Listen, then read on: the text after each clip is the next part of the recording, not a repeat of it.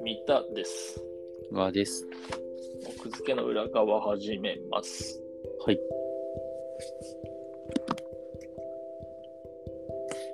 最近、ストレスを散財することで発散してるんですけど、でも買い物はいけないでしょ。ネットってこと？そう、ひたすらアホのように本を買い続けた結果、うん。積んどくがやばい。で、アホのように本を買うときに、まあ、新刊でも買ったりするんだけど、うん。大体こう、いつものパターンとして、うん。Amazon の欲しいものリストにさ、たんまり入ってるわけよ。うんそ。の、これ読みたいみたいな、ちょっと興味あるみたいな本が。だかうん。らその欲しいものリストをバーって見ながら、で、Google Chrome の拡張機能でさ、うん。あの同時にブックオフの価格を出してくれるやつがあるんだよね。ああ、わかるわかる。で、なんか、Amazon とそのブックオフの価格を見ながら、うん。こう安くなってるやつが、まあ、ブックオフであったりすると、ブックオフでうん。カートに入れてってやるんだけど、うん。ブックオフあるある。あと、110円で送料無料なのに、105円の本しかないみたいな。ブックオフオンラインってでも、そんなに105円ばっかじゃなくない？そんなことない？ないよね。うんないんだよ。そう。うんだからまあ、あるあるではないか。あるあるなのはむしろ、欲しい目当ての本を1冊か2冊入れたら、あと200円で送料無料ってなって、うん。自分の欲しかったリストから、ドンピシャに200円、300円になってる本を探し続ける。まあ、個人的にはこう超えりゃいい感じするけど、別にそこでそのぴったりにする意味あるみたいな。でぴったりには、まあだから、いい塩梅のやつが、いい塩梅というか、ちょい超えまあは許容だけど、そうそうそうそう。まあでもなんとなく、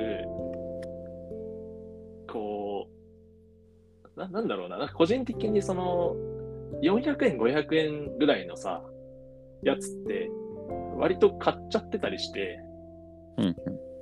なんか残ってるのが1000円台とか、2000円台に中古のブックオフの価格でね。うんで、か、だからその、あとちょい足し用の低い価格かみたいな、うんになっちゃってることもあるから。まあとにかくで、最近ブックオフでさ、だから買い物、買い物というか買って、うんめちゃくちゃ積まれてたんだけど、うんうん。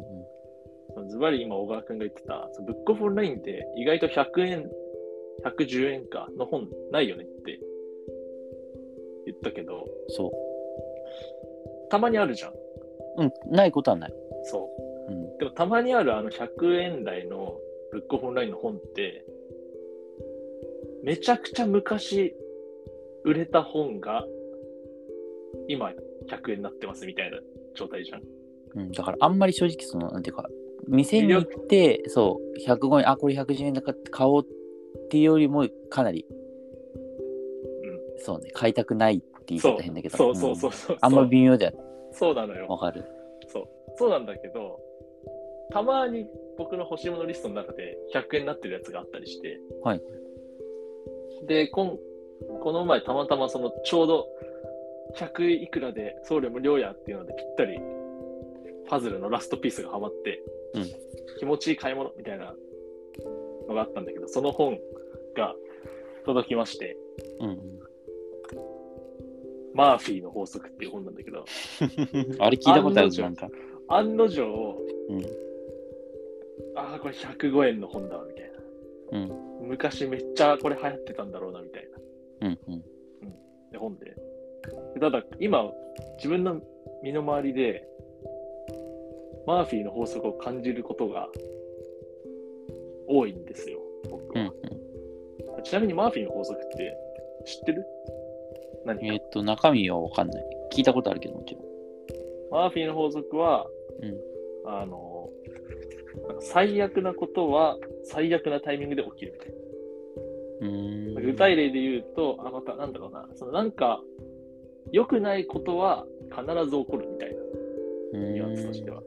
で、具体例でよく挙げられるのは、そのトーストを床に落とした時にああバターのやつかそうそうそう。必ずバターを塗った面が下になってるって。はいはい。で、その僕が今回買ったこのマーフィーの法則っていう本は、これね、1993年初版発行うーん。で、生まれにじゃん。そうそうそう。で、1994年にうんもう25釣りなの。えー、じゃあめちゃくちゃ売れたんだね。そう。で、ちなみに発行元は株式会社アスキえ、アスキーってあのパソコンの？ー。そうそうそう。今は角川にもう合併されちゃったのかな。うーん。でも案の定めっちゃ古の本だったんだけど、うん。でこの本の構成がある意味潔くて、うん。古今東西、まアメリカかな？の、うんアメリカのそのマーフィーの法則の類型を集めました。うーん。だからなんかその基本のマーフィーの法則は、さっきも言ったまあ具体例みたいな、トーストを落とすと必ずバターを塗った面が下になるみたいな。うん。なんだけど、なんかそれに類する似たような表現がひたすら列挙されて一冊っていう。うそれがね、なんかちょいちょい面白くて、うーん。ちょっとね、おもろいやつにね、チェックをつけたから読んでいくわ。えーっとねで、ジャンルに分かれてて、うん。それぞれ。えっとね、人と、人と機械ジャンル。うん。うん。えっと、イライラの法則。うん作業中にもう絶対使わないと思って道具を片付けると、すぐに必要となる。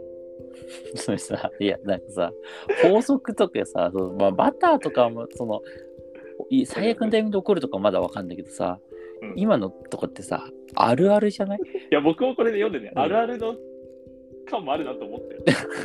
法則っていうか、あるあるじゃんって。まあいいや。あとはね、いやでもこの本、ほんと潔いわ、これ。でこれでうん25釣りでしょ、うん ?1 年でう。んすごい時代だったんだな。いや、ほんと時代だよね。うん。えっ、とね、うん。次面白かった。えっ、と、状況マーフィー学っていうジャンル。うんうんえっ、とね、デイビスの法則。うん記事の見出しがクエスチョンマークで終わっている場合には、その答えはノうん。おー。ー。ほーんって思った、僕もこれ。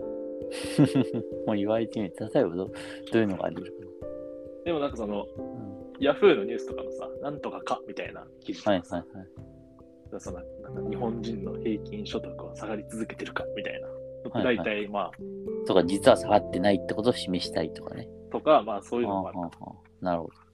それは確かに。そうそう。この項が、とあとね、これ面白かった。このジャンル面白かったんだけど、スポーツマンシップっていうジャンル、大体面白かったんだけど、スポーツマンシップはいはい。スポーツ選手の契約におけるあまりにも明白な法則。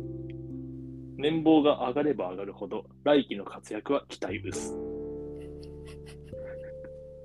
あるあるじゃん。法則いや、法則って、いや、ちょっと待って待って、法則ってあるあるだから法則になってるのよ。法則とあるあるってさ、もうなんかあれなのそのもどっち関係うグラデーション？グラデーション？あグラデーションの感はあるね。まあちゃんと科学的に精査されたら法則になれるけどっていう。ああでもマーフィーの法則はさ、法則じゃないから。あうん。2分の1だから、あのバター下になるのは。それが2分の1に感じない人間の脳が面白いねっていう話だから。はいはい、だから、あの、衝撃的なとか嫌なことを覚えてるとかそういうね。そうそうそう最後に育児のマーフィーの法則を紹介して。いいじゃん、今、今ちょうど。えっ、とね、出かける寸前にほぼうんちする。あるあるじゃん。法則というかね、それさ、しかもさ、同根じゃない？その、今、今言ったいくつかのさ、やつ。同じようなか、具体例を挙げてるだけじゃない？いや、それがマーフィーの法則なんで。おもれえな。っていうそれが何？みんな何？それどういうスタンスで読んだの？みんな。おお、すごいって思いながら読んだの。いいや、もうね、超高速で読んだ。や、そうじゃなくて違う違う違う違う違う。当時の人よ。